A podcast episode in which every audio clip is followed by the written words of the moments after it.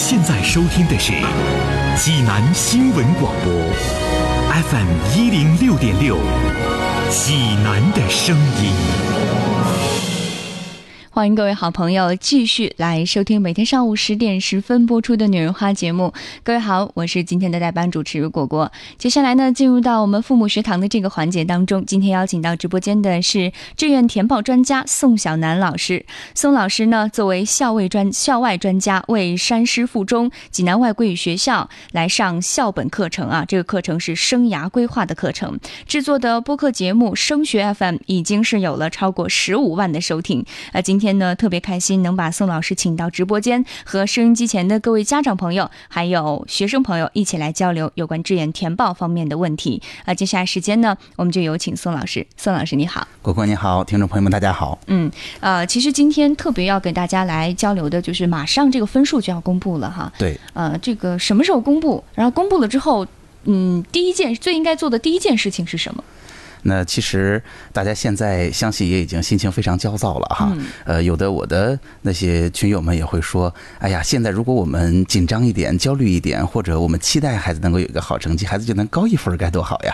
那我们就天天这么期待哈，都不睡觉了，因为呃刚考完了，其实很多孩子都不太愿意再去对答案啊，呃估分啊。一方面呢，可能是因为咱们也听说有些不太准确，但事实上大家是真紧张，嗯，大家考完了再也不想去看了。然而这个。成绩已经越来越近了，就应该在今天我们是星期四，嗯，是在明天下午。也就是二十四号的下午四点啊，往年都是这个时候。那呃，山东省的招考院会开新闻发布会，会告诉大家今年，比如说有多少人报名了考试啊，呃，考试的状况是什么样啊，以及在阅卷当中出现了什么样的具体情况呀？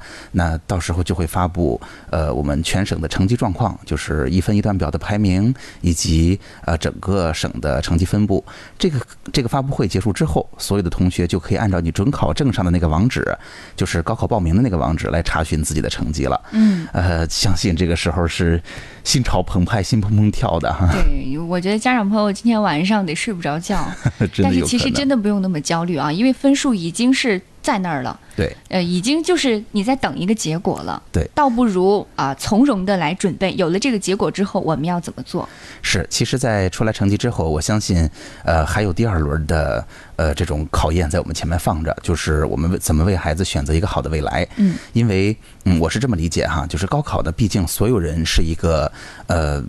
统一的考试模式，那我们考出来的成绩也仅仅是给我们选择未来，就是在志愿当中选择自己的平台也好，专业领域也好，给了一个优先选择的机会。那下面我们要做的就是把它选到手。所以刚才您问了一个很好的问题，就是那之后我们赶紧要做点啥呢？对，就是第一件必须要做的事情啊，就是我觉得，呃。有这么几件事儿吧，值得一去试。第一个就是，我觉得要还是要塌下心来，拉着孩子一起，因为很多孩子都觉得这时候报志愿跟我没关系了，我已经完成了我的任务，是吧？但是事实上这是自己的未来，我觉得要去想办法为孩子找到一个还比较适合他的专业。无论我们是用充分的信息，还是用合适的方法，专业还是一件非常非常重要的事情。那在这个基础上呢，我会建议大家稍微了解一下平行志愿的规则。我们实行平行志愿呀，已经三四年的时间了。那在这段时间里边我们，我可以简单的说哈，平行志愿就会让大家越报越理性，越报越理性，成绩的预测性会越变越好的。所以，如果你不懂，其实你真的有可能会损失不少的东西。你如果挺懂的，你真的可以报的挺准的。那当然，如果还要再补充一件事儿，我的建议就是提醒大家，还是要把往年能够给我们作为参考的那些成绩。努力去找来，因为这些东西都是立刻就需要了，立刻就用得上了。嗯，比如说是往年的这个一二本线的分数。对，比如说，呃，往年的。一分一段表，就是我们每一分儿每一个排名到底是怎么对应的。比如说往年的每个学校的投档结果，这两部分的数据呢，山东省的招考院都是会官方发布的，就是您是不需要去购买或者不需要额外去做的。嗯，哎，但是我们可能在具体填报的时候，还需要去考虑每个学校专业的。录取分数的情况，那么这一部分呢就不是官方发布的了。所以，如果大家需要，市面上也会有各种各样的服务来提供，您可以去找到它，因为这些东西到最后还是蛮需要的。嗯，对，所以这些东西刚才宋老师强调的哈，现在就要开始准备了。等到发布的时候，你要第一时间拿到手，是就开始研究。因为这个事儿啊，说起来也挺快的，嗯，大家掰着手指头数一数，二十四号，呃，下午就会呃发布这个成绩。嗯，发布成绩的时候呢，呃，各位家长，现在您呃如果已经在关注着，您会有这个感觉哈，这一周各种各样的事情会出现。首先，学校会把你叫回去，发一本书，叫做《填报志愿指南》。哎呀，我印象当中我都忘了那些哪些学校，我只记得特别的厚，这是我上高中期间都没有见过那么厚的书。对，而且是一个非常难查的书，你会发现哇，这些学校毫无规律，你想找一个学校非常费劲哈。对，啊，的确就是有那么多学校值得我们去做选择哈，所以，呃，这本书其实我们不能说招考院没努力。嗯，我做了这么多年，我的感受是，这书能做成这样，已经非常非常厉害了，用心，很用心了。能够网罗来的都已经在里面了。对，嗯，那我们就通过这个书呢，就能够知道啊，有哪些学校招生，它在不同的哪些批次里，以及这个学校今年招哪些专业。因为这些专业，尤其是外省的学校，就是在我们省招生专业不全的学校，其实每年还会有调换，还不一定每个专业每年都招，所以这本书特重要。那在这个基础上呢，这个星期第二件事儿就是二十四号这一天，除了出分儿，一般来讲还会出一个文件，叫做大学的这个录取工作指导的意见。嗯，这是也是招考院发的官方文件。那这个文件呢，呃，说起来哈，写的稍微有一点用官方语言，其实我们平常也会给大家做解读哈。那这。这个文件就告诉了我们，每一个批次到底有哪些的机会，每一个机会到底怎么报，也也有很多家长问呢，就是每一个批次到底报几个几个学校啊？这几个学校之间是什么关系啊？然后有没有征集啊？要不要服从调剂啊？哎，这个文件都会写得清清楚楚。如果当年有变化，都会在这儿体现出来。所以二十四号不光出成绩，还有一个很重要的指导文件，要去值得留意一下。哦，那我突然发现，这个出了成绩之后，反倒是呃家长和这个同学们最忙碌的时候啊。是啊，那有没有一些就是呃这样的规划，就是让大家不要那么的乱？哎，我觉得这个就太好了哈。这个问题就是我们可以给大家说说一步一步怎么做。对，哎，就是我们不要乱套，就是我们先解决什么问题，再解决什么问题，再解决什么问题，我们就能够把这个。最后的志愿报的挺好的，就是从容面对嘛。对，对你光自己心里面觉得从容，但是行为上、行动上一定要配合。对，有的时候拿到这么多书，说实话也翻乱套，对吧？我刚才就听您说的那一一堆文件，我这整个头里面就是懵的，你知道吗？所以，那真正到了呃出分之后，我会建议大家呢，首先还是要想清楚专业的问题。其实这两天没出分的时候，还有一天多的时间，包括我呃在我的。就是给大家分享的内容里边，我也早提醒大家，其实我觉得可以先解决专业。嗯，哎，我们先想好，呃，大方向不要错。比如说，你看果果老师、佳丽老师，你看都是啊，就是特热爱这个行业，你就能感受到这种喜爱和天赋啊。其实我觉得艺术生还好。就我和家里给的艺术生，对，因为你是通过了哪个学校的专业之后，你才能来进行选择。对，可能选择少一些吧，然后做的这些功课就相对来说不用那么复杂。嗯啊，反倒是呃，除了艺术生之外的这些同学们，哎呀，要从那厚厚的一本里找大多数的内容，非常的头疼。所以我觉得第一件事儿还是有一个大概的专业倾向。嗯，在这个基础上呢，呃，大家也听说过各种各样的方法了，就是出分之后，我们可以用。呃，很多家长听说过的线差法，我也跟很多家长推荐过，就是我们把今年的高考成绩用排名的方式去折算成去年的高考成绩来去做筛选的方法。甭管哪一种方法，其实我们都是在六个学校这种平行志愿的基础上，要把学校的范围缩窄。就像刚才你说的，如果真的那么多学校完全无从下手，嗯，所以我们要通过成绩的方式，因为毕竟平行志愿已经这么久了，大家已经报得很理性了，嗯，哎，通过。这样的方法，或就是刚才说的，要么线差法，要么我跟大家分享过的直接转换成去年成绩的方法，就完全可以把学校，呃，我们考虑的学校限制在一定的分数范围内，可以缩小范围了。哎，这个范围就小多了。嗯，那当缩小完了，按照分数缩小完范围之后，我们之前考虑过专业的优势就来了，就是我们可以按照哎。它至少要开设我们喜欢的专业呀，并不是每一个专业很多学校都有的。比如你像建筑啊，像医学都很少有学校有啊。那我们把它们再挑出来，又不多了。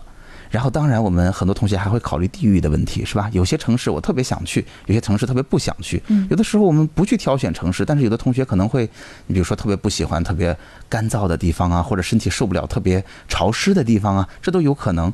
那再去掉一批学校之后，其实你会发现，留给你的选择就并不多了。嗯，我认为。嗯，如果我们从三十个学校里边挑出一个学校，这几乎是不可完成的任务。嗯，但是呃，按照刚才抽丝剥茧这样一轮一轮筛掉一些学校之后，其实我觉得我们从三四个里边挑出一个就不难解决了。哎呦，这个就会非常的简单了，就可以执行了。对你就可以把呃，就是剩下三四个之后再怎么办？剩下三四个之后，那我觉得这就要怎么说？我的理解是这样哈，当我们真正在初步做筛选的时候，我会建议大家理性思考，就是信息充分、了解规则、理性思考。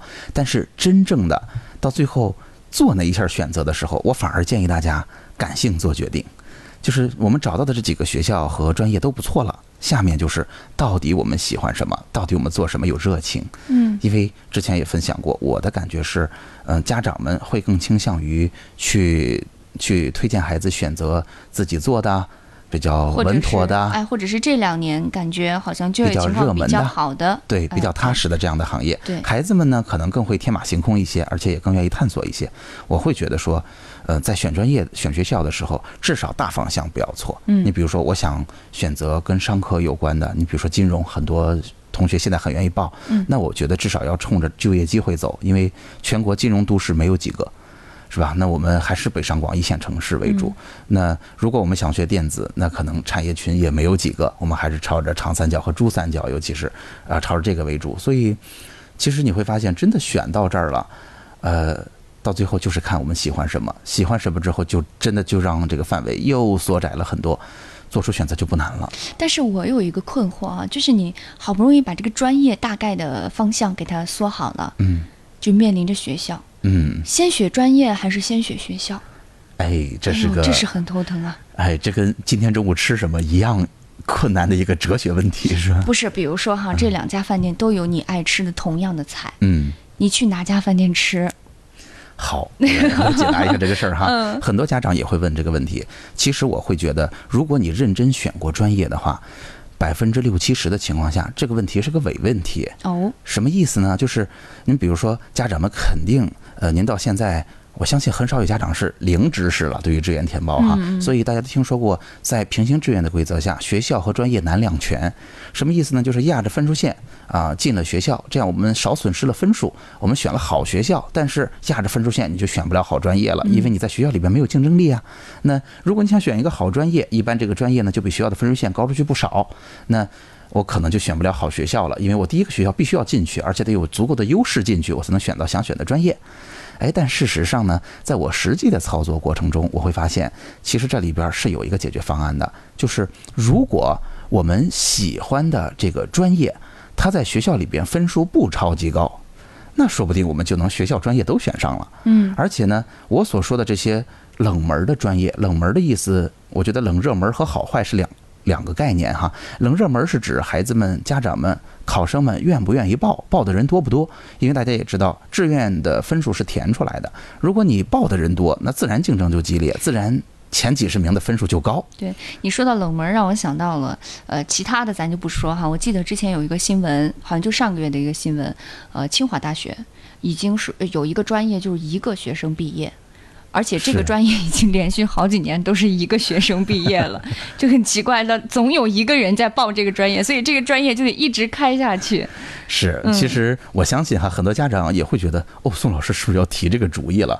其实我觉得还好，不是我们去报这样的。如果是这样，我觉得这每年的一个同学也很有勇气，而且他可能也真的想过喜欢，否则坚持不下来，对吧？没有同学嘛。对。嗯，我觉得这个冷门，我的意思是有两种情况会导致这样一个专业在一个。学校，它是个好专业，它未来就业很不错，但是它的分数并不超级高。它有两种可能，一种就是你喜欢的专业碰巧是个冷门专业，嗯，比如说我今年咨询的同学里边，还真的就有同学喜欢做文学，不是社会科学方向的研究，比如说他就真想选社会学。啊，这是一个非常非常冷门的专业。说实话，就业领域也很窄。它就业领域是哪儿呢？它几乎就是在政府和社会研究的，就社科院啊就他之类的这样的只要是选择了这个专业，他一生都是在做研究。是，嗯嗯，就业机会很少，但是呢，他的家庭背景呢，一方面家里虽然不是大富大贵，但是收入完全没有问题，并不是说对他的就是毕业赶快工作啊这种有一个特别迫切的需求。第二呢，这个孩子真的很爱读书，他就是个文科生，嗯我觉得。哎，他自己是一个非常踏实的人，他也说我不是特别爱跟人打交道那样啊，特别，呃，八面玲珑那样。我真的特别能读书，而且我觉得我有我的观点，我愿意表达。我觉得这就挺好的，这是一种。另外一种呢是，其实这个专业呢，他就业真的特别好，所以他在学校开设专业的时候，开设的专业特别多。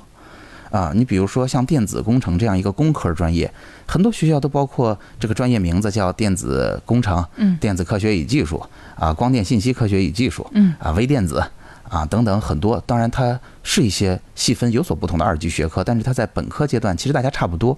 所以刚才又说了，你投的人多，他成绩就高，但是他招的专业多，那招生计划就多，相应的分数就会往下走。嗯，所以很多情况下，如果你想学计算机或者电子，大家也知道这个行业不错呀，但是你不需要用超级高的分数就可以选到它。所以有的时候我们真正认真想过了，我觉得你真的会在志愿填报当中占很大的优势。用我的话说，就是有很多成绩非常好。但是没有仔细想过的同学，都去挤破头报金融了，所以金融这个分数非常高，有的时候报起来也挺吃亏的，因为它会比学校的分数线高出去一大截。嗯，对，所以这个这个时候就需要大家理性的来分析了哈。是，所以选专业、选学校，我觉着在技术的层面上还是有点门道的，还是可以解决这个问题。嗯 对，好了，呃，宋老师稍微的休整一下啊，稍后我们进一组广告，广告过后呢，继续回来，呃，请咱们的志愿填报专家宋小南老师呢，为大家啊即将到来的这个高考填报志愿来支点招。好的，接下来呢，我们继续来有请宋晓楠老师和收音机前的听众朋友一起来关注一下有关马上要到来的高考填报志愿这方面的内容。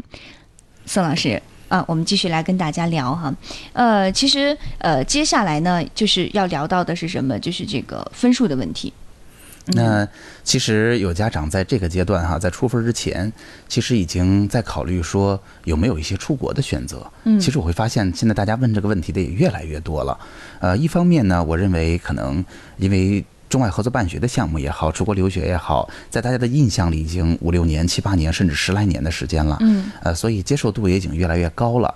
那另一方面呢，相信大家的收入可能现在也越来越能够支持孩子去做这件事哈。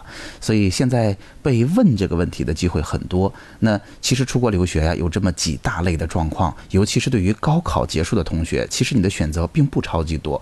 我想每一种稍微给大家一个概念，免得我们到时候会选择一些可能不太好的或者不太正规的项目。哎，对，因为是这样哈。为什么我刚才说呃分数这个问题呢？就是呃有的同学他的分数可能是错过了一本线，嗯，但是分数还是不错的。对，啊，在选择二本的时候呢，就会有很多很困惑的地方。但是有一些这种合作办学啊什么的，可能就是在这个线上会出现啊。所以在选择的时候呢，一定要睁大双眼啊。宋老师就要来告诉大家如何练就这个火眼金睛了。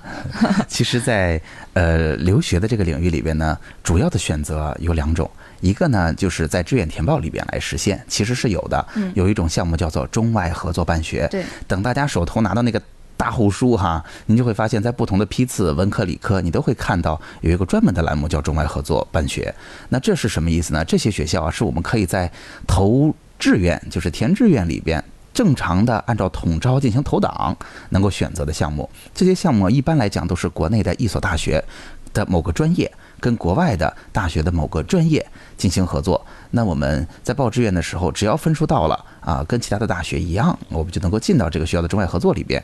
在四年里边，你可以选择呃，比如说二加二或者三加一，可以选择未来出去留学，也可以选择不出去留学，这都是可以的。所以中外合作办学在填志愿里边是有一块可以选的。第二呢，就是，呃，其实大家也能够接触到一类，就是在高考之后，有些中介机构或者有些大家看到某某大学的，呃，什么中加班儿、中德班儿，各种都有，嗯会说，哎，这个也可以出国，这个我我我给你提供语言的培训，给你提供签证，可能你有一年啊学语言的时间，或者是预科的时间，那之后也可以去到不错的大学。那我提醒大家哈，甭管这样的项目，它带着什么什么大学的旗号，嗯其实它一般不是这个大学的统招。嗯啊、很多家长会在这儿产生误解的，以为我就是来到了这所大学，呃，有有些大学说我们不给学籍、不给学位，但是他是我们的学生，但事实上都不是，他不是统招的，就是你的档案没有通过呃正常高考之后的这个系统投到这个学校去，所以你没有他的学籍。嗯这些相当于什么呢？就相当于我们身边肯定也有朋友，大家经历过，就是高一高二就决定了我要出国留学了。那我找一个中介，然后我认真的去准备语言考试啊，就像刚才也有这种外国语学校是吧？嗯会教给你托福啊、SAT 啊，各种各样的考试，你考好了，那你就有机会去出国留学了。其实这种选择跟那些同学是一模一样的，相当于你高不高考关系不大。嗯那虽然有些学校可能是说你有了高考成绩会有一个更好的参考，但是不一定。所以我提醒大家，对于后一类的项目，不是说所有的学校都不好，也并不是说是说这样都是骗人的，不是这个概念。但是我建议大家要慎重选择，因为大多数情况下，同学们在尤其是参加高考的同学们，并没有做好准备，说我高考之后是要出去留学的。孩子在十八九岁这个年龄，我相信，如果你突然选择出国留学，是在这个时候，孩子可能考得不够理想。嗯就是本来我能考，比如说一本，我没有考到，或者我本来能够稳健的上本科，但是我发挥失常了，我去了专科。那突然之间选择出国，其实这个时候孩子的心理创伤就不小。然后你再把它扔到一个新环境去，这个新环境又跟我们的文化背景截然不同，我觉得适应的压力也挺大。嗯，对，其实出国留学这件事情一定是要从长计议的啊，不是你的这个一拍大腿就决定的事情。呃，这是一种生活方式。对啊，你在国内上大学是一种生活方式，你去到国外上大学又是一种生活方式啊！对千万不要觉得那个 天高皇帝远没人管了，然后出国上大学是一件很开心的事情，并不是那么简单的。是，而且呀，其实大家想想看哈，就是出国本身就能给你贴金的年代，其实十五年前就已经结束了。嗯是吧？已经不是这样了。我们的海归并不稀缺，所以而且呢，在我们这个年代，就是这这这十年里边吧，大家有没有看到，其实大陆的机会非常的好，我们国内的机会发展非常快，对而且很多行业在一个蒸蒸日上，还没有完全的形成标准的这个这个时候，但是这个时候其实才有机会。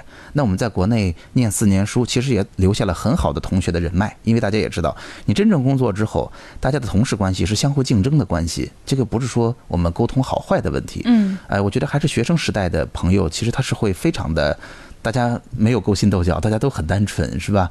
所以，其实，在国内，一方面有很多的机会，一方面你也留下了人脉，这并不是说你在国内你就没有进步。那在国外呢，可能有些地方相对比较小一些。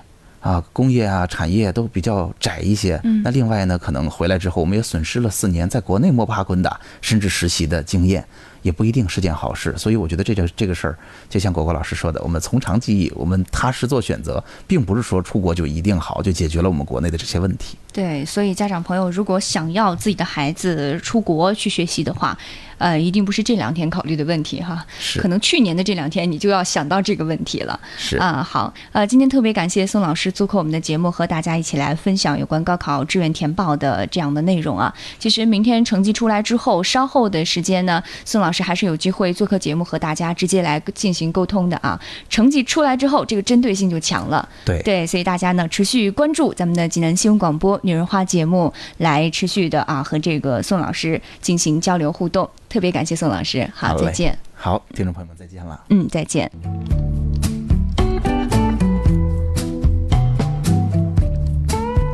好的，各位听众朋友，感谢大家的收听和陪伴。呃，欢迎大家继续将频率锁定在 FM 一零六点六济南新闻广播，收听稍后的整点新闻，还有正阳带给各位的家住济南节目。明天上午的十点十分，我们再见。